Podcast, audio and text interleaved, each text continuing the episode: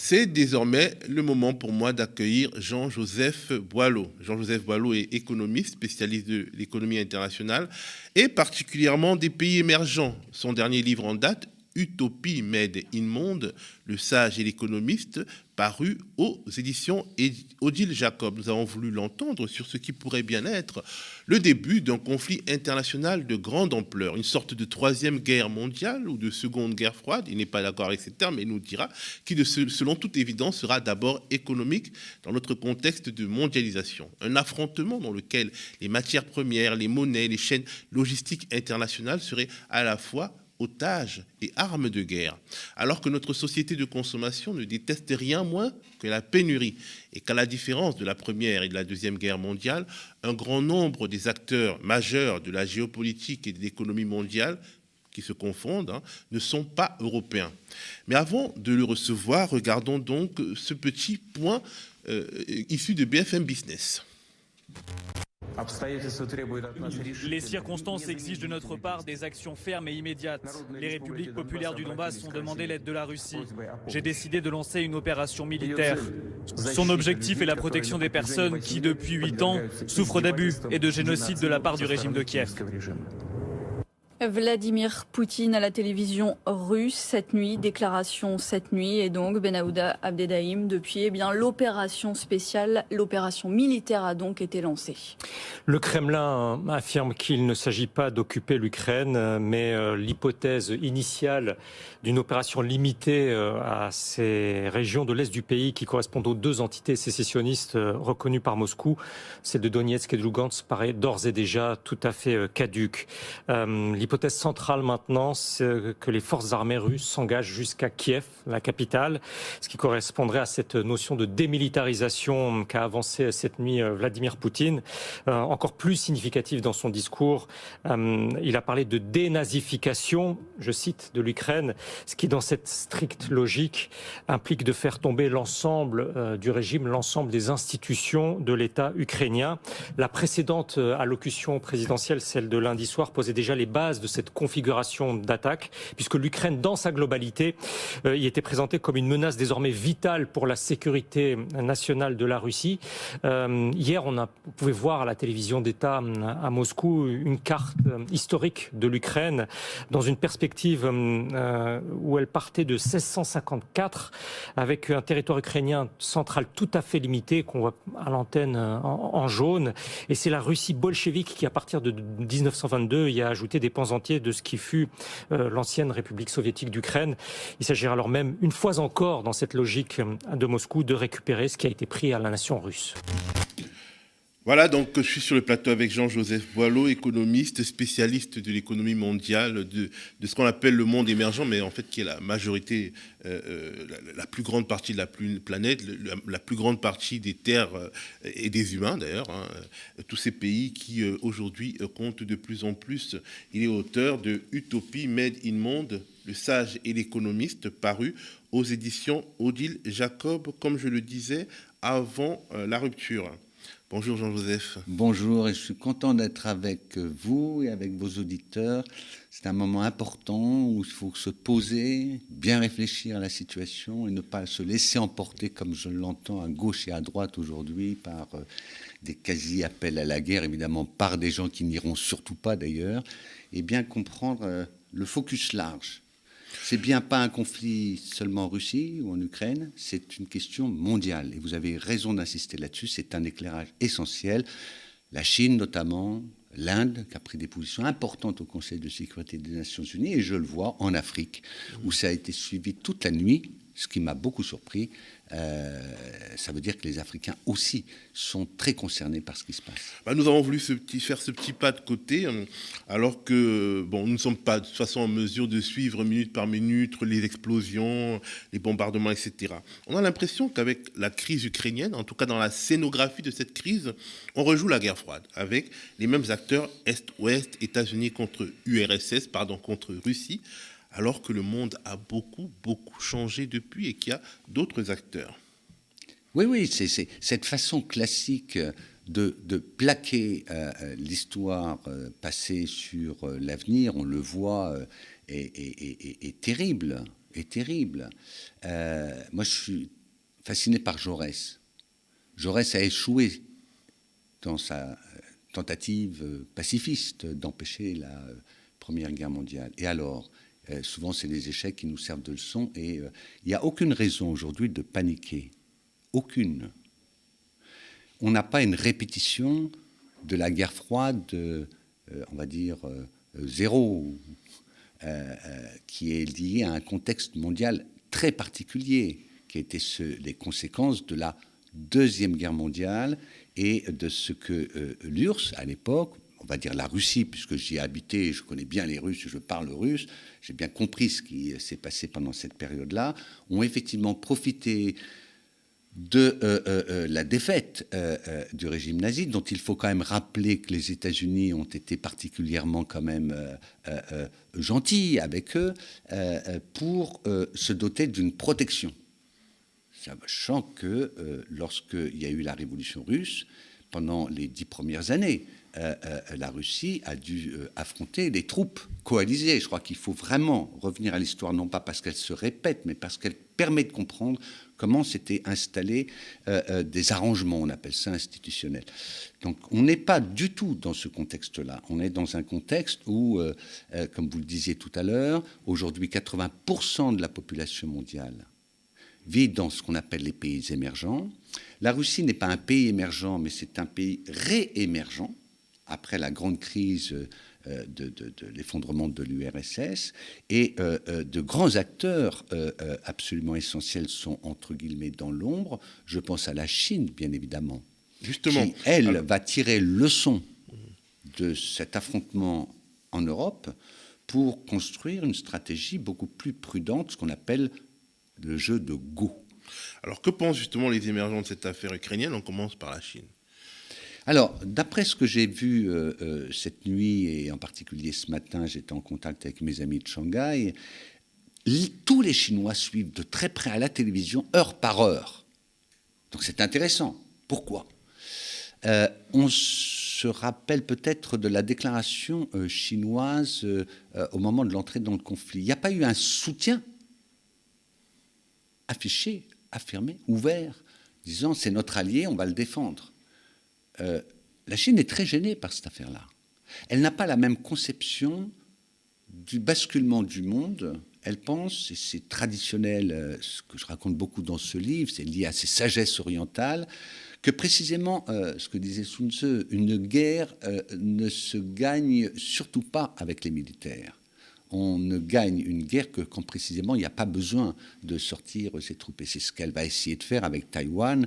Euh, euh, et c'est pour ça que ce conflit l'intéresse tout particulièrement. Elle regarde ce que provoque euh, un conflit militaire comme résultat tangible à l'époque de la mondialisation. donc la Chine est évidemment un ami, un allié de, de, la Russie.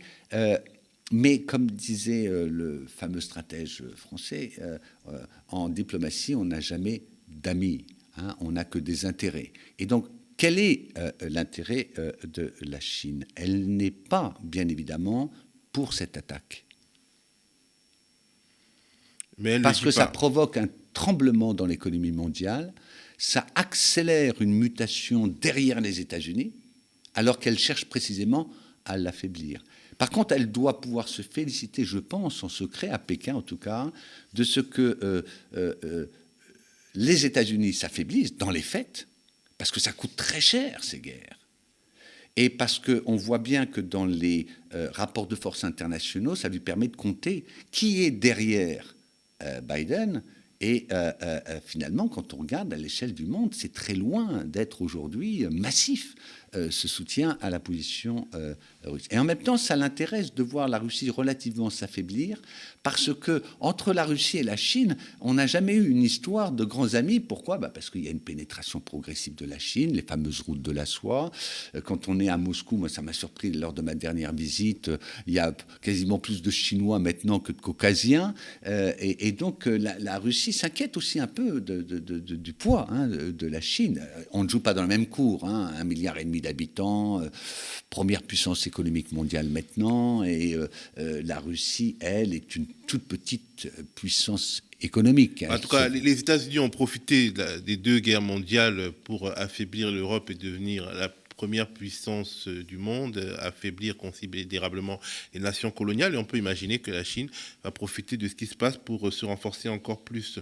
Et que dit l'Inde Alors, pareil, c'est très intéressant parce que l'Inde était dans une position diplomatique de, glissement vers des alliances avec les pays de l'Ouest, euh, avec les États-Unis fondamentalement d'ailleurs, euh, dans le contexte d'une euh, rivalité avec la Chine. Et elle perçoit extrêmement mal les agressions répétées de la Chine, ce sentiment un peu de superpuissance vis-à-vis de l'Inde. Et elle s'était notamment rattachée au Quad, qui est une alliance en Asie, dans l'Indo-Pacifique, entre les États-Unis, l'Australie, le Japon. Et la France se rapprochait beaucoup de cela, et, pas seulement parce qu'elle a vendu des rafales, mais parce que euh, la France euh, a le deuxième domaine maritime du monde, dont une grande partie dans l'Asie-Pacifique, et qu'elle voit bien qu'effectivement la Chine conteste cette revendication du deuxième domaine maritime du monde. Alors l'Inde, en tout cas dans la déclaration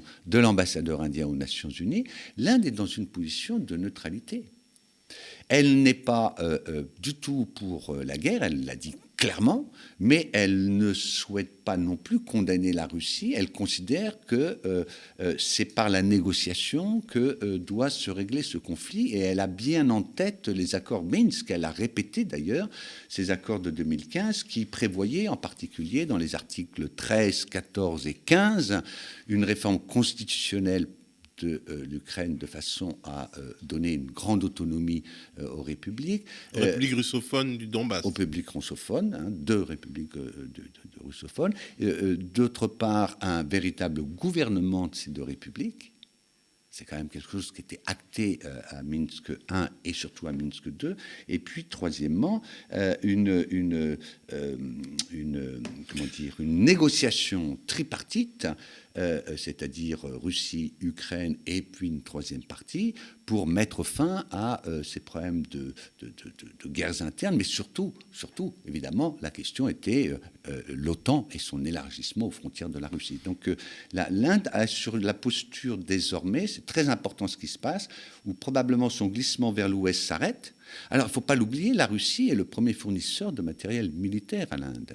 Et l'Inde a une expérience de, des, États-Unis euh, désastreuse dès les années 60. Elle considère, elle, a été championne du non-alignement. Et donc, il est possible que l'Inde retourne à cette posture-là. Et ce qui va être important de regarder, c'est euh, pour ça que je euh, réfute ce concept de troisième guerre mondiale est commencée ou deuxième guerre froide, parce que l'histoire ne se répète jamais.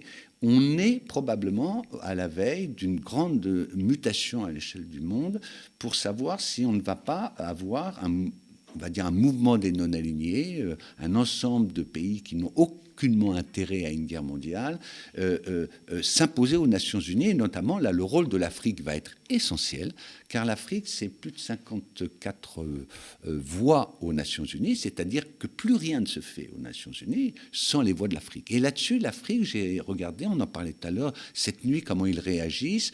On a les pro-russes, on a quelques pro-américains, mais pas tant que ça. Et on a, euh, je crois, une majorité, immense majorité des Africains inquiets. Alors, on le sait pourquoi. Euh, euh, la guerre, ça veut dire quoi? Ça veut dire que les prix du blé, en l'espace de quelques heures, vous avez vu, ont, explosé. Beaucoup de pays d'Afrique, justement, importent du blé de l'Ukraine. Ben, de l'Ukraine et de la Russie. La, Russie et l'Ukraine, il faut bien comprendre ce qui s'est passé. Après les sanctions de 2008 contre la Russie, alors, il y a eu un choc économique c'était évident, mais en même temps, euh, la Russie a relancé son indépendance et sa souveraineté euh, euh, alimentaire, de sorte qu'elle importait 60% de ses besoins alimentaires, on est tombé à moins de 20% aujourd'hui. Et surtout, Poutine a relancé cette économie agricole de très grands domaines, très productifs sur des terres riches, et donc la Russie et l'Ukraine sont devenus les premiers acteurs du marché du blé mondial. Et dans le cas de l'Ukraine, qui est 15% des exportations mondiales de, blé, une, grande partie est localisé en réalité hein, sur ces bandes de terre noire de Tchernosium. C'est magnifique comme région, très riche en, blé. Et effectivement, euh, euh, l'Afrique est devenue de plus en plus importatrice euh, de produits alimentaires, en particulier de blé. Et donc, ça va se sentir fortement dans un contexte où déjà il y avait une inflation alimentaire, prix du pétrole aussi, bien sûr, hein, le gaz, pétrole. Alors, il y a des gagnants. C'est pour ça que c'est un peu compliqué. Tous les pays qui sont exportateurs d'hydrocarbures et puis de minerais, ah, parce qu'on a vu l'explosion des prix des minerais, et notamment tous les minerais liés à cette révolution technologique en cours, le lithium, le euh, nickel, etc. Et donc il y a des pays en Afrique qui vont être évidemment gagnants. Le problème, c'est comment va se redistribuer en Afrique ces gains d'une part et ces pertes de l'autre. C'est vraiment un souci qu'il faut avoir. Alors la, Turquie joue euh, entre euh, Russie et, et Occident, notamment parce que la Turquie est membre de l'OTAN. Exactement. Alors, la Turquie, euh, je vais commencer par l'inverse, euh, c'est-à-dire à regarder, euh, Erdogan est en tournée en Afrique. Et euh, euh, on a toujours parlé de la Chine qui envahissait l'Afrique, qui pillait l'Afrique, etc. Mais enfin, le stade, par exemple, euh, de, Dakar qui vient d'être inauguré hier, c'est une entreprise turque qui l'a construit en deux ans, si j'ai bien compris l'affaire. Et la Turquie, vue souvent de Paris, d'Europe, ah, c'est le pays des Ottomans, des Turcs avec une sorte de dédain, etc. Non, la Turquie, c'est l'héritier d'une grande civilisation. Et quand, évidemment, euh, euh, euh, on regarde l'histoire du monde vue de l'Asie centrale et, d'Afrique, eh bien, la Turquie a une projection dans l'histoire qui est celle d'une grande puissance. Et ce n'est pas parce qu'elle a été du mauvais côté pendant la guerre mondiale première et deuxième d'ailleurs, et que euh, ça a bouleversé euh, et ça l'a diminué d'une certaine façon, que la Turquie n'est pas non plus justement une puissance réémergente. Et donc elle veut jouer dans euh, ce conflit un rôle en fonction de ses intérêts. Et son rôle, ce jeu n'est surtout pas de s'aligner sur les États-Unis, bien qu'elle soit membre de l'OTAN, pour des raisons de la tiennent à ce qu'on appelle la duplicité en diplomatie. Nous, les Français, on est très, vous savez, euh, c'est blanc ou c'est noir, euh, on est tous pour ou contre, il y a toujours un bon et un méchant. Dans la diplomatie, il n'y a pas un bon et un méchant. Et dans le cas donc des euh, Turcs, ils, vont, ils jouent en ce moment à la fois la carte je dirais, euh, de, l'OTAN, et euh, de l'autre côté, une carte qui vise à freiner l'expansionnisme américain ou l'affirmation d'un ordre mondial qui serait l'ordre américain. Et il n'y a pas du tout d'affrontement entre la Turquie et la Russie en particulier, mais simplement euh, cette avancée euh, de euh, la Russie ne fait pas les affaires, bien sûr, de la Turquie, qui, elle, lorgne sur les républiques d'Asie centrale et notamment donc toutes ces régions anciennement appartenant à l'URSS. Alors c'est passionnant. On, voit que le Brésil, euh, qui est un allié structurel des États-Unis, euh, le Brésil de Bolsonaro, qui était très, proche du, des États-Unis de Donald Trump, et eh ben le Brésil de Bolsonaro, euh, Bolsonaro est allé en Russie et globalement n'est pas du tout sur la même ligne que les États-Unis. Alors là encore, c'est parce que nous avons une vision étriquée de ces puissances émergentes. Mais euh, la Russie, euh, enfin le Brésil, quand vous y êtes, se projette aussi comme euh, un peu comme la France, si vous voulez. Sauf que la France, des fois, on a l'impression que c'est elle-même une superpuissance. Non, c'est une puissance, puissance moyenne, et elle est aujourd'hui sur les mêmes, le même niveau, la même échelle que des pays comme le Brésil. Le Brésil, c'est immense, hein, je ne sais pas, 6-7 fois la France, c'est une économie qui n'est pas en termes de PIB par habitant une des premières du monde, mais enfin c'est une économie extrêmement riche, et euh, son intérêt, donc on revient à cette définition de Talleyrand, son intérêt, c'est surtout pas de s'aligner sur les États-Unis, qui cherchent en permanence à régenter ce qui se passe en Amérique latine et qui considèrent que l'Amérique latine, c'est sa propre, son propre domaine, la Chine en particulier euh, a joué un rôle ces dernières années en Amérique latine et avec le Brésil sur des euh, sujets tels que le soja. Vous avez raison de dire que ce n'est pas l'économie qui domine le monde, mais c'est un élément central de la définition des intérêts des uns et des autres. Ben justement, j'allais dire que mon intuition est que ce qui se joue est d'abord une sorte de préparation d'un jeu d'échecs économiques international. Que finalement, le camp qui gagnera cette guerre, parce que c'est une guerre qui ne fait que commencer, sera celui qui sera parvenu à préserver son économie à sécuriser ces matières premières. On voit que les États-Unis procèdent par des sanctions, et notamment par la mise à l'arrêt du projet de gazoduc Nord Stream 2, même si l'Allemagne, pour euh, garder un peu de dignité, fait semblant euh, d'y être pour quelque chose. Pendant ce temps, on parle beaucoup d'importer sur le continent européen, donc du gaz de schiste américain, pour euh, compenser d'éventuelles coupures de robinet ou défauts russes. Est-ce que c'est un signe des temps? C'est un signe des temps parce que, euh, là encore, alors, il faut faire attention à l'anti-américanisme de base, extrêmement dangereux, et on voit effectivement euh, euh, tout un ensemble de gens, qui, de personnes qui tombent complètement dans ce travers. je dirais, dans ce conflit, c'est le nini qui doit l'emporter, hein, ni le diable euh, euh, américain. J'aime bien Snowden, hein, et donc je lis assez régulièrement ses commentaires, et je trouve que sur ce conflit, il a tout à fait Edward raison. Snowden, Edward lanceur d'alerte. Voilà. Euh, on sait bien qu'il y a un complexe militaro-industriel et énergétique aux États-Unis qui est à la manœuvre en permanence. Et on voit bien que finalement, quel que soit le, président euh, aux États-Unis, ce sont plutôt ce qu'on appelle l'establishment hein, qui joue un rôle très important avec euh, euh, des, rapports de force à l'intérieur de cet establishment entre, par exemple, je crois que les financiers n'ont surtout pas intérêt aujourd'hui à cette guerre, par exemple. Et dans les sanctions, un des problèmes, c'est que le seul levier sur lequel les États-Unis ont vraiment un impact en termes de sanctions, euh, c'est le levier financier. Donc c'est là que le choc va être ils, Ils sont interdits d'emblée euh, d'intervenir directement sur le terrain militaire. Sans doute les conséquences du traumatisme, des traumatismes en Afghanistan et en, parce Irak. Ils, perdent toutes les guerres. Et là-dessus, euh, Poutine est quelqu'un qui est quand même pas idiot, qui a de la culture, a bien vu que lui-même en Afghanistan, il s'est planté. enfin, là aussi, il s'est planté. Et, que c'était quand même le, déclencheur de l'effondrement de l'URSS. Et donc, ceux qui pensent que la Russie va euh, envahir toute l'Ukraine, un pays quand même de 44 millions d'habitants, je pense, euh, analyse assez mal les choses. Euh, euh, il a vu surtout que les États-Unis ont perdu toutes les guerres depuis l'après-guerre. Et quatre, je crois que c'est 44 interventions américaines, Vietnam, Afghanistan, Iran, etc. Et à chaque fois, c'est des défaites. et donc, oui, les États-Unis ne veulent plus intervenir euh, directement. Alors ils utilisent euh, les cyberattaques, c'est la raison aussi pour laquelle la Chine, euh, la Russie, mais aussi l'Inde se dotent aujourd'hui de moyens extrêmement puissants c'est là-dessus que la guerre, finalement, euh, est en train aujourd'hui de se déplacer. Et, ça ne veut pas dire que le hardware, les tanks, les mitraillettes n'ont pas un rôle, mais elles ont un rôle, on va dire, in fine. voilà. Et, donc, oui, les États-Unis ne vont pas intervenir. mais pour revenir à votre question sur le gaz, en particulier le gaz de schiste, ce n'est pas ce qui a conduit les États-Unis à euh, provoquer le déclenchement de cette guerre. Mais il peut y avoir des effets d'aubaine. Mais voilà, il y a des effets d'aubaine, il y a des lobbies qui sont là derrière et qui... Euh, non, c'est là la question majeure, c'est les Européens. Si vous voulez, quand je dis ni ni, ni les États-Unis, ni la Russie, euh, c'est parce que la vraie clé, c'est celle des Européens.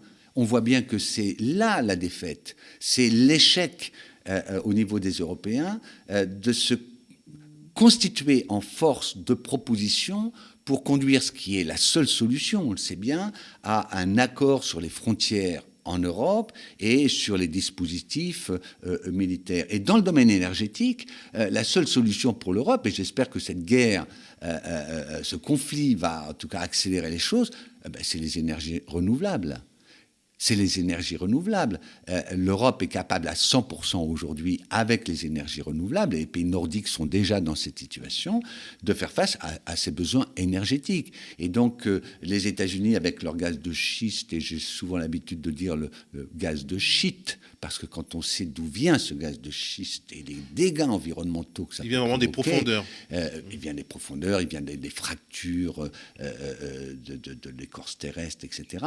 Donc, espérons, on va le voir, que les Européens vont pas tomber, eux, dans le piège de Thucydide, dont on reviendra là-dessus, parce que c'est un concept très important pour comprendre, je pense, ce genre de conflit. Hein, c'est-à-dire, c'est le, piège de Thucydide. Le piège de Thucydide, ça renvoie euh, aux guerres du Péloponnèse. C'est un, un, grand politologue américain, Allison, qui a montré euh, l'importance de ce concept. C'est en fait une guerre préemptive d'une puissance installée dominante qui est confrontée à l'émergence d'une autre puissance, parfois à l'ubris de cette autre puissance. En l'occurrence, euh, dans le, dans le Péloponnèse, c'était Sparte déclinant et Athènes hein, qui euh, montait. Donc Sparte déclenche la guerre et la perd d'ailleurs. Dans la Sparte, c'est qui? C'est la Russie? Alors justement, l'histoire ne se répète pas. On a là euh, un, un, schéma qui est celui de l'enchaînement fatal, inéluctable d'une guerre euh, et je, vous l'ai dit, on n'est pas dans la troisième guerre mondiale, mais ça ne veut pas dire que éventuellement on ne va pas tous tomber dans ce piège et donc euh, être entraîné fatalement dans un troisième conflit mondial.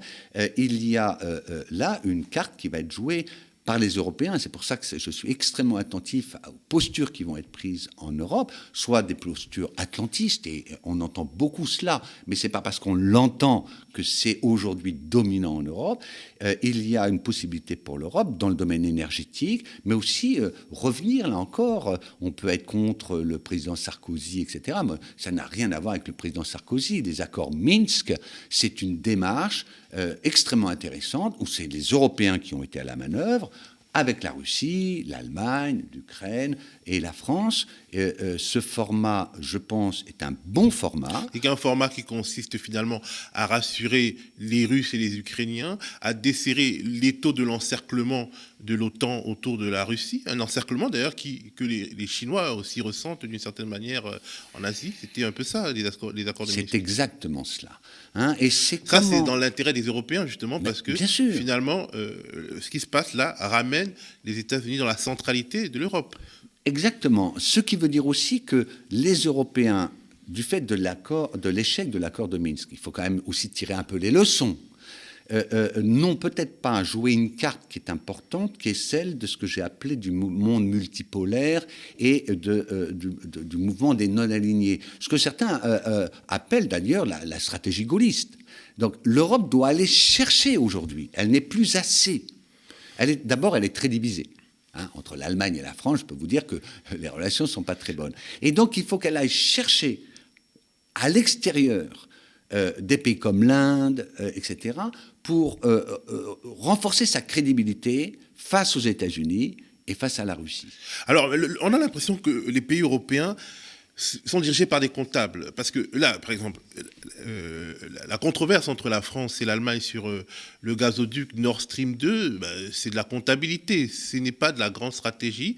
L'Allemagne aurait aimé bien être rattachée directement à ce gazoduc, qui l'aurait relié directement à la Russie. Elle allait être la revendeuse du gaz russe un peu partout. Et la France ne veut pas parce qu'elle a son énergie nucléaire et qu'elle veut demeurer une puissance euh, énergétique en Europe ce n'est pas euh, une grande projection, euh, une sorte de conception large euh, des intérêts de, l'Europe et même des, différents pays européens. Et on voit que la France, par exemple, à la fois, Emmanuel Macron voulait à la fois accueillir Vladimir Poutine à Versailles et briser Nord Stream 2 pour des, pour des raisons stratégiques et briser Nord Stream 2 pour des raisons comptables. C'est le fameux en même temps. Alors bon, dans la diplomatie, ça peut être défendable en même temps.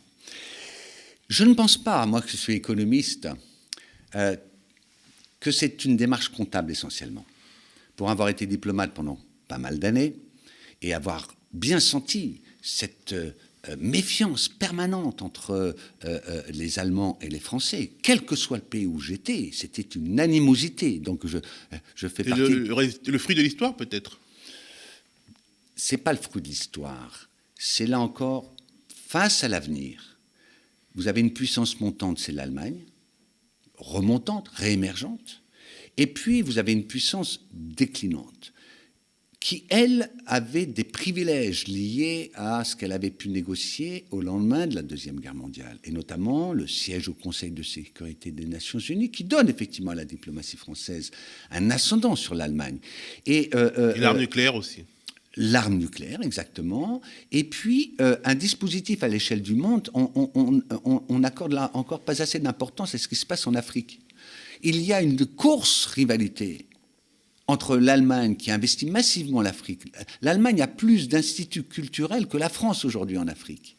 Et euh, j'ai des bons amis, notamment mon co-auteur du livre L'Afrique pour les nuls, qui est Raman Idrissa, qui est nigérien, qui est grand, grand politologue, et qui euh, a, été euh, invité à travailler à Berlin pour conseiller le gouvernement allemand sur justement la façon de travailler en Afrique. Donc on a en réalité, en projection, ce cette méfiance entre les Allemands et les Français, la France ne veut pas sortir de son arrogance de grande puissance. Je prendre un exemple simple.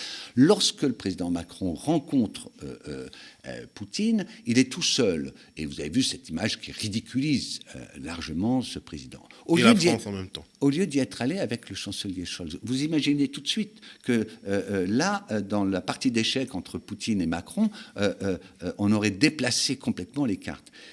Pourquoi euh, euh, le président Macron y va seul? C'est une vraie question. Mais surtout, on apprend, et c'est Poutine qui évidemment révèle cela, que lors de l'entretien avec le président Poutine, la question de l'Afrique a été abordée et que le président Macron a demandé carrément à Poutine, mais que font euh, euh, vos troupes Wagner euh, au Mali. Est-ce qu'il faut que vous les retiriez Je ne sais pas si vous avez vu ce, communiqué de presse du Kremlin qui évidemment est assez rigolo. Pourquoi? Parce que tout ça fait la une de toute la presse allemande, qui est de dire il n'y est pas allé avec Scholz parce que la France voulait défendre des dossiers bilatéraux. La France aujourd'hui, ça reste un grand pays, bien sûr, mais elle ne, elle, ne peut pas, avec 0,6% de la population mondiale, enfin quand même, il faut bien comprendre les rapports de force, ne sont plus du tout aujourd'hui ce qu'ils étaient euh, euh, en, 1945. Donc il faut que les Européens reprennent la main, donc qu'on cesse euh, ces sirènes atlantistes ou pro-soviétiques. Je dis bien, j'aime bien moi pro-soviétique parce que dans, dans, dans, le schéma de nos amis russes, il y a du soviétisme, qu'on le veuille ou non, et retrouve des marges d'alliance avec le mouvement des non-alignés. Ça, ça serait ça serait vraiment la solution pour apporter la paix. La paix par quand? Comment elle peut passer la paix aujourd'hui? Elle passe par les Nations Unies, c'est évident. Même si les Nations Unies n'ont pas la mobilité, la capacité. Et surtout le Conseil de sécurité complètement paralysé. il est paralysé parce que. Il y a le droit de veto, la Russie a le droit de veto, les États-Unis ont le droit de veto. Et la France? La France a le droit de veto. On, a la sainte puissance qui, euh, si vous voulez, sont, sont euh, décalées par rapport aux réalités euh, du monde. Là encore, c'est important. Le désaccord avec l'Allemagne est très profond sur ce point. L'Allemagne est euh, euh, favorable et pousse à une réforme profonde des Nations Unies, en particulier du Conseil de sécurité des Nations Unies, et veut rentrer. Et elle a soutenu le dossier de l'Inde en particulier pour cela. Et la France, évidemment, bloque complètement. imaginez tout d'un coup que l'Allemagne redeviennent non pas une grande puissance, mais redeviennent sur le plan diplomatique et géopolitique à égalité avec. Alors, ça serait la fin évidemment de ce que euh, la France a de plus en Europe, c'est-à-dire que par rapport aux autres puissances européennes, une puissance mondiale. Elle est, voilà, elle se prétend, parce qu'elle ne l'est plus. Elle se prétend. L'armée française est quand même déployée quasiment euh, sur, euh, trois continents. Hein. Oui, mais justement, elle vit au-dessus de ses moyens. Les OPEX, les fameuses opérations extérieures qui, font le, qui forment le cœur aujourd'hui euh, de, de, de, l'activité des militaires français, coûtent extrêmement cher, bien sûr, à la France et en fait aux contribuables français. Il faut quand même le dire. Hein, si la France n'est plus une puissance économique, c'est parce qu'elle consacre beaucoup trop de moyens financiers à des dépenses qui sont des dépenses, on dirait de prestige, là, c'est euh, de, de, puissance, qui, qui, ne sont plus corrélées à sa puissance économique. Et donc elle s'affaiblit, un peu comme la Russie d'ailleurs. Voilà, hein, la Russie est une puissance euh, diplomatique, euh, les mots mais un nain économique. Il y a un livre qui était sorti, qui était co-signé notamment par Hamzat Boukari Yabara, par Benoît Colomba, L'Empire qui ne veut pas mourir ça parlait de la France-Afrique, mais ça pourrait aussi parler de du, soviétisme. C'est pareil. Le soviétisme et la France-Afrique, finalement, euh, sont, euh, sont le, fruit d'un empire qui se sent amputé, qui ressent toujours qu'il existait des membres qui, qui ne lui sont plus. C'est de cela dont le monde est malade. C'est le cancer aujourd'hui du monde. Je dis bien le cancer. C'est cette idéologie impériale Et euh, euh, la Chine, d'ailleurs, va nous poser les mêmes problèmes. Elle a une conception impériale, alors elle le gère de façon différente, avec des euh, instruments un peu différents. On l'appelle le, le, le, hein, le toit du monde, l'empire céleste, mais c'est la même conception impériale. Ce qu'elle fait aux Ouïghours relève exactement de la même conception impériale. la, la, volonté de rattacher Taïwan est exactement dans cette conception impériale. Ce, qui veut dire que euh, euh, euh, la tradition de Jaurès d'un pacifisme intelligent hein, consiste à s'attaquer à ce sujet-là, qui est ce complexe impérial des États-Unis. On est vraiment là dans la, le complexe impérial. Euh, euh, la France reste dans ce complexe impérial. justement, la France, dans cette nouvelle configuration, alors qu'il y a une sorte de guerre entre elle et la Russie sur son précaré africain historique, d'où la présence de Macron en, Russie, qui voulait profiter de l'affaire ukrainienne pour négocier, dealer un retrait de, Wagner ou alors de, de l'armée russe qui se confondent en réalité de son précaré, c'est-à-dire de la France, de la Centrafrique et du Mali. Ce qui signifie quand même que la France entre dans cette période de trouble avec quelque chose à perdre, c'est-à-dire euh, euh, ce qui lui reste de son empire, parce que aujourd'hui l'opinion publique euh, dans ces pays est plutôt, alors par réaction, hein, pas, par, par conviction, pro-russe.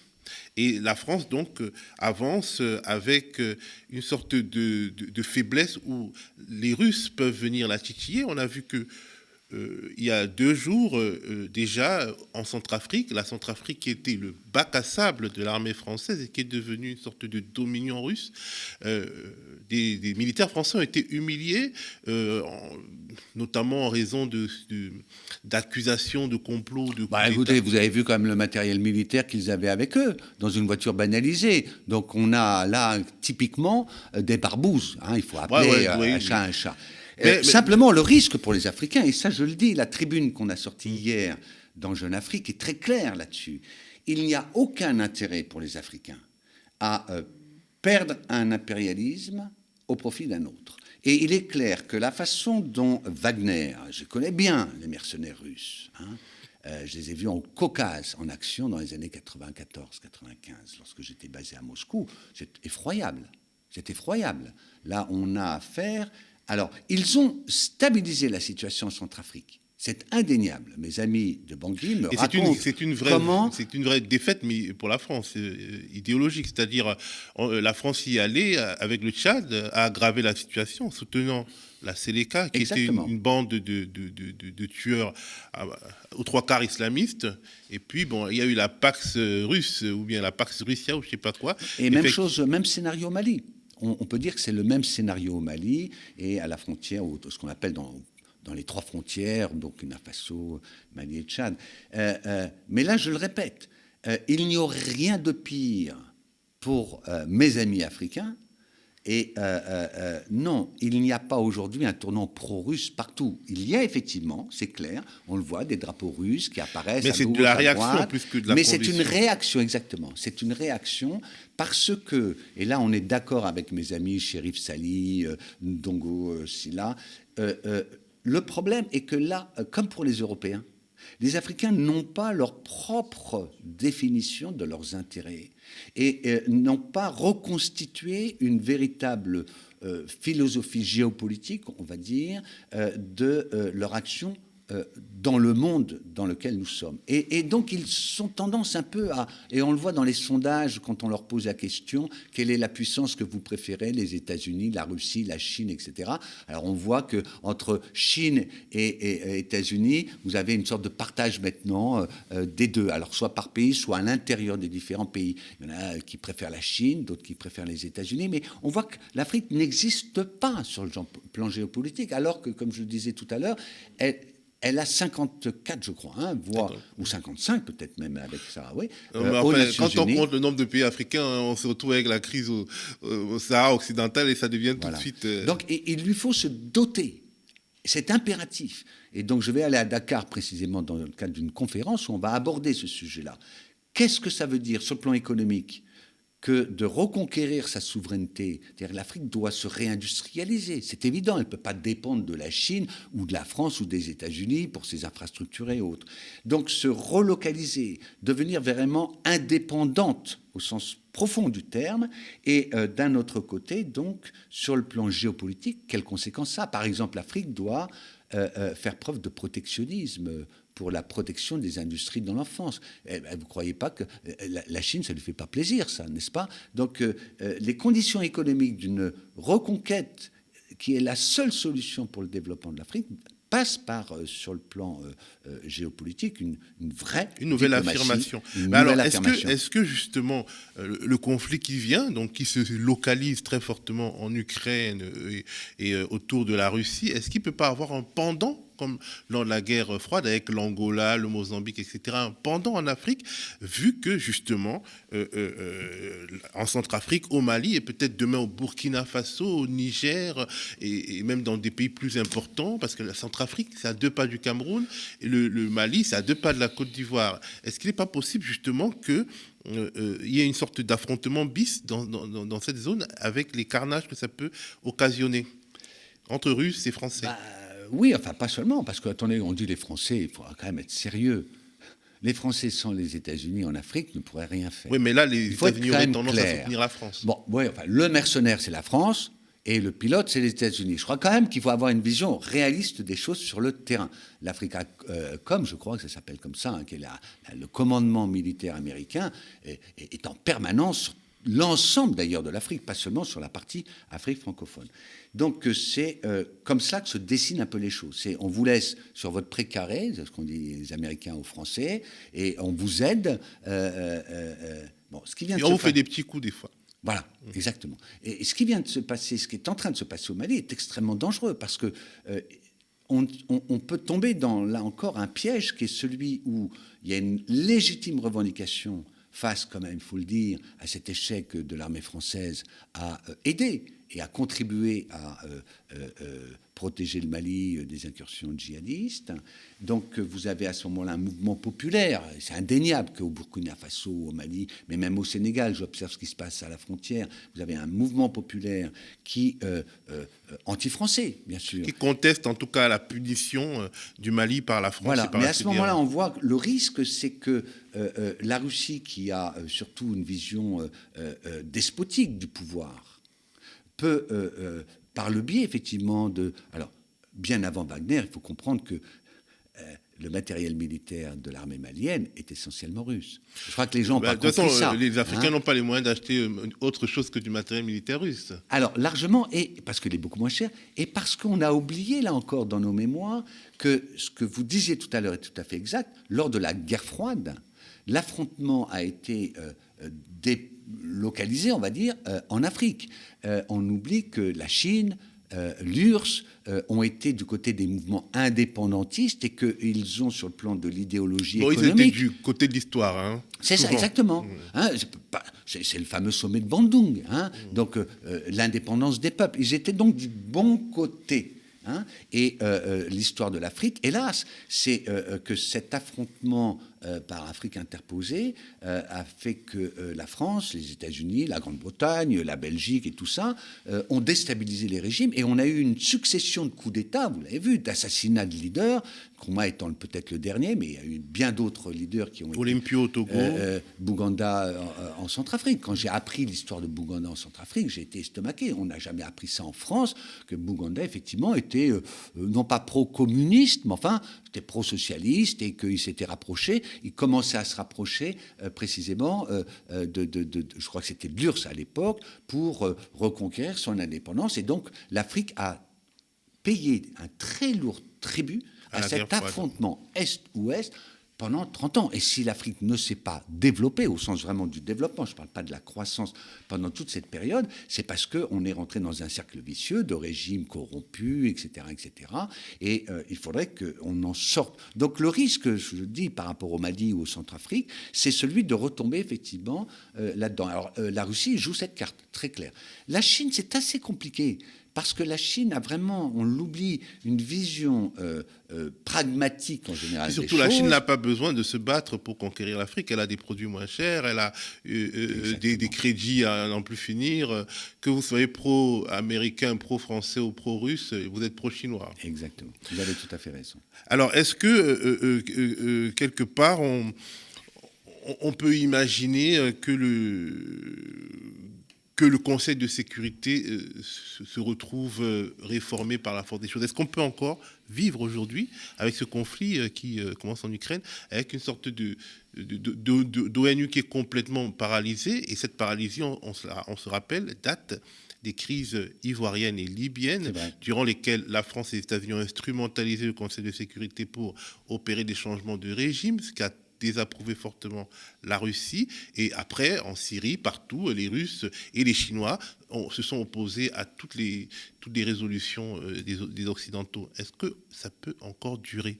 Est-ce que ce n'est pas le moment hmm. d'en finir et de renégocier euh, pour euh, arriver à la paix par des moyens non militaires? Bien sûr que c'est la question qui est sur la table. J'ai pas, je suis pas un géopolitiste chevronné, donc mon hypothèse, mon intuition plus exactement, est que, en général, il y a quand même des séquences qu'on appelle. Et donc, je ne vois pas une réforme à chaud. En général, les grandes réformes, vous voyez, la création de la Société des Nations en 1918, si la réforme de l'ONU dans l'après-guerre en 1945, euh, interviennent après les conflits, et des conflits tellement graves qu'effectivement tout le monde a compris le sens des réformes. Là, ce que vous dites, c'est que ça serait bien d'essayer d'imaginer l'inverse, c'est-à-dire que la réforme pour prévenir euh, la, démultiplication des conflits. Non, je pense que euh, euh ce faut d'abord boire euh, le calice. Non, parce que le calice, je vous l'ai dit, je ne crois pas du tout pour l'instant qu'on soit engagé dans un scénario de troisième guerre mondiale, du tout. Et je ne crois pas qu'on soit engagé dans un scénario même de Deuxième guerre froide. La Russie a commis une erreur d'ailleurs. Poutine a commis une erreur par impatience, qui est celle de s'isoler d'une certaine façon. Et il va en payer le coût économique. Il faut bien comprendre que euh, euh, non seulement les sanctions euh, qui vont l'affecter, mais essentiellement dans le domaine financier, et qui parfois ont du bon parce que ça permet de réindustrialiser la Russie, mais elles portent à bout de bras par milliards de roubles ces annexions en Crimée. là, elle va porter à bout de bras deux régions qui sont euh, pas petites. Il faudrait que hein, les gens regardent bien les cartes de géographie. Hein. Euh, euh, elle porte à bout de bras la partie d'Ossétie qui a été récupérée sur la Géorgie. Elle porte à bout de bras le régime fantoche au Caucase, en Tchétchénie.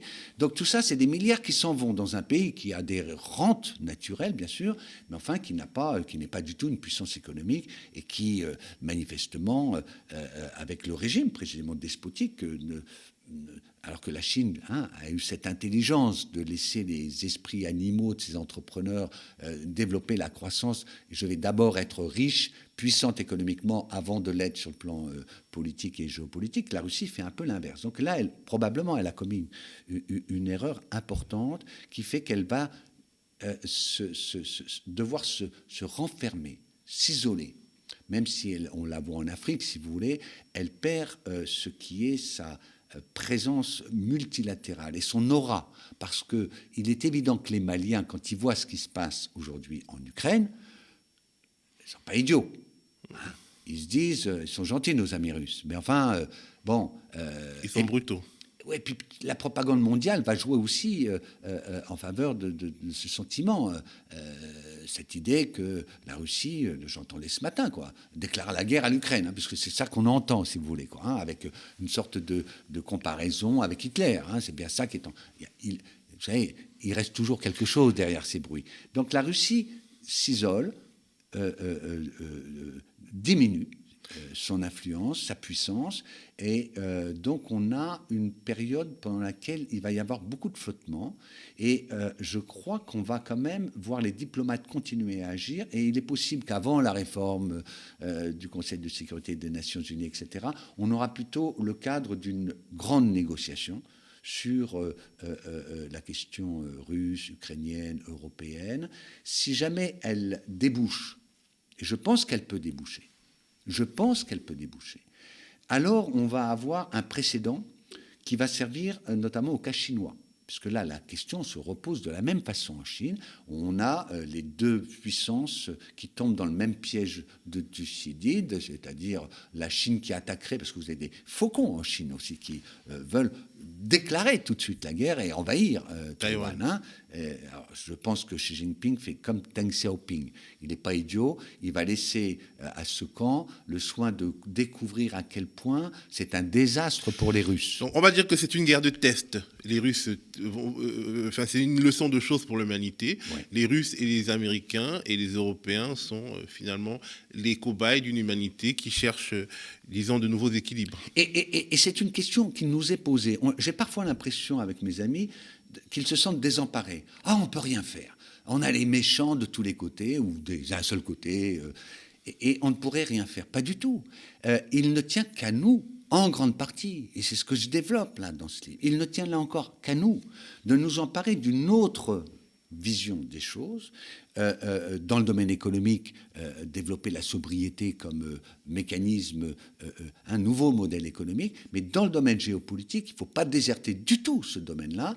Il y a des marges de manœuvre pour nous, hein, et qui est non pas de dire la paix, la paix, la paix, ça n'a aucun sens, mais qui est de bien comprendre le mécanisme dans lequel on est en train de tomber, et qui doivent effectivement, ce mouvement d'opinion, hein, doivent pousser vers et vous avez des candidats aux élections, euh, à l'élection présidentielle, qui vont dans ce sens-là, j'en suis euh, fort content, doit pousser vers euh, des postures de discussion, négociation, il y a des principes et puis il y a des principes de réalité. J'observe qu'en France, on a, euh, avec des gens comme euh, Védrine, mais j'ai vu que Kouchner, qui était plutôt un, battant, un allant, un, euh, quelqu'un qui était partisan de l'ingérence, on a plutôt, ou Hélène carrère j'ai trouvé son, intervention remarquable, Monsieur de Villepin a fait une analyse de la situation qui est assez remarquable, vous vous rappelez son discours aux Nations Unies, qui était à la fois brillant, puis tout le monde s'en est moqué par la suite, eh bien aujourd'hui, il faut le ressortir, ce discours. Il est tout à fait d'actualité. Donc il y a suffisamment en France et en Europe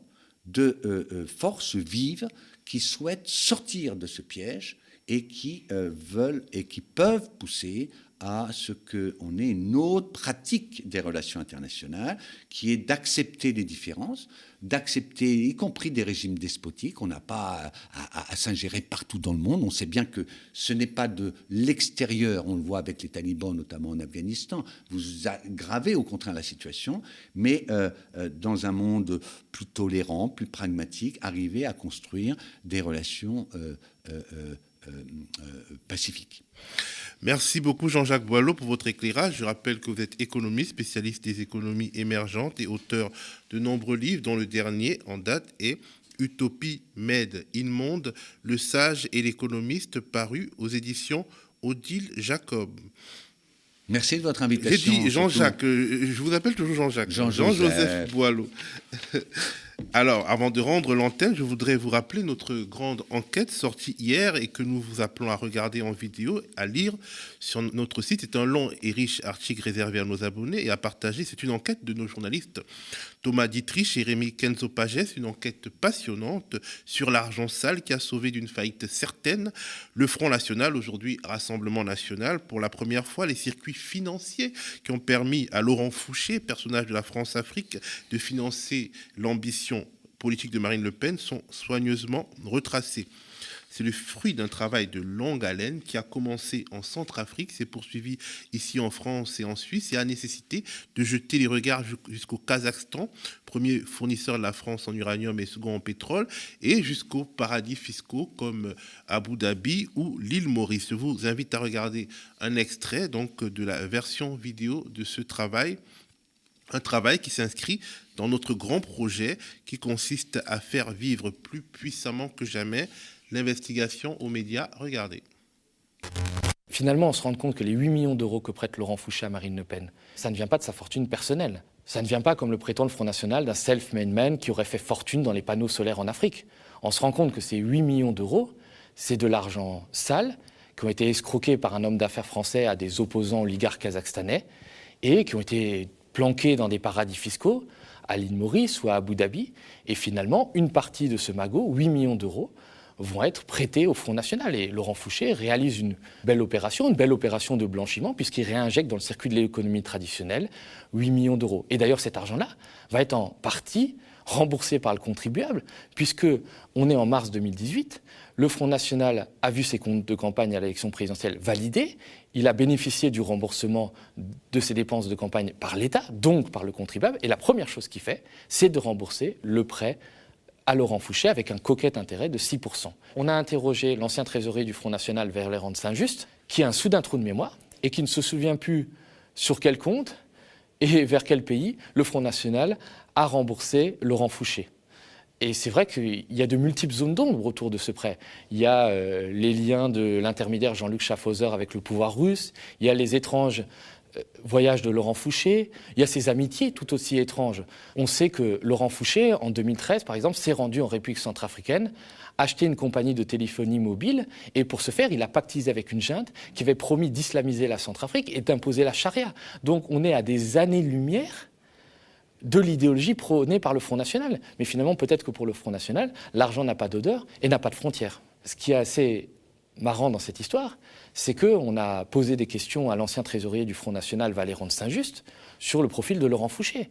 Mais Valéran de Saint-Just trouve à Laurent Fouché toutes les qualités du monde. Il le trouve parfaitement honnête et parfaitement respectable. Et quand on dit à Valéran de Saint-Just, est-ce que vous trouvez normal que ce personnage-là ait signé des accords avec des États étrangers pour espionner des opposants et été rémunéré pour ça? Valéran de Saint-Just nous répond qu'il n'y a absolument pas de problème, qu'il n'y a pas de mal à être rémunéré par l'État du Kazakhstan. On était au courant de certaines choses qui montraient que M. Fouché était un homme parfaitement honnête et parfaitement fréquentable. Il y a plein de gens, heureusement, qui ont plein d'affaires à l'étranger. Il ne faut pas être aussi euh, nationaliste que ça, monsieur. Finalement, le Front National assume tout à fait de recevoir de l'argent qui vient de l'étranger et de l'argent pas tout à fait propre.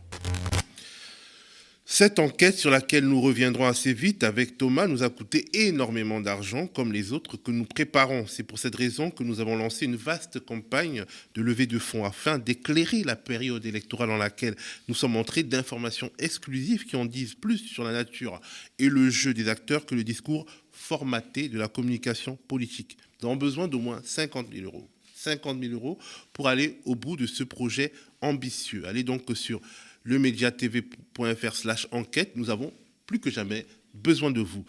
La contre-matinale du média, c'est terminé pour aujourd'hui. Demain, euh, a priori, à ma place se trouvera ma collègue et camarade Nadia Lazouni, mais sait-on jamais en ce moment. Euh, a priori, on ne devait pas avoir de matinale ce vendredi parce qu'il devait avoir face aux Indés et face aux Indés sera la semaine prochaine. Euh, donc nous recevrons un candidat à la présidentielle. Euh, moi, je vous retrouverai donc lundi. Euh, d'ici là, devenez abonné sociétaire du média. C'est très important. Faites-nous un don, mensualisé ou ponctuel. Engagez-vous à nos côtés en devenant sociaux. Aidez-nous à porter votre voix. À plus.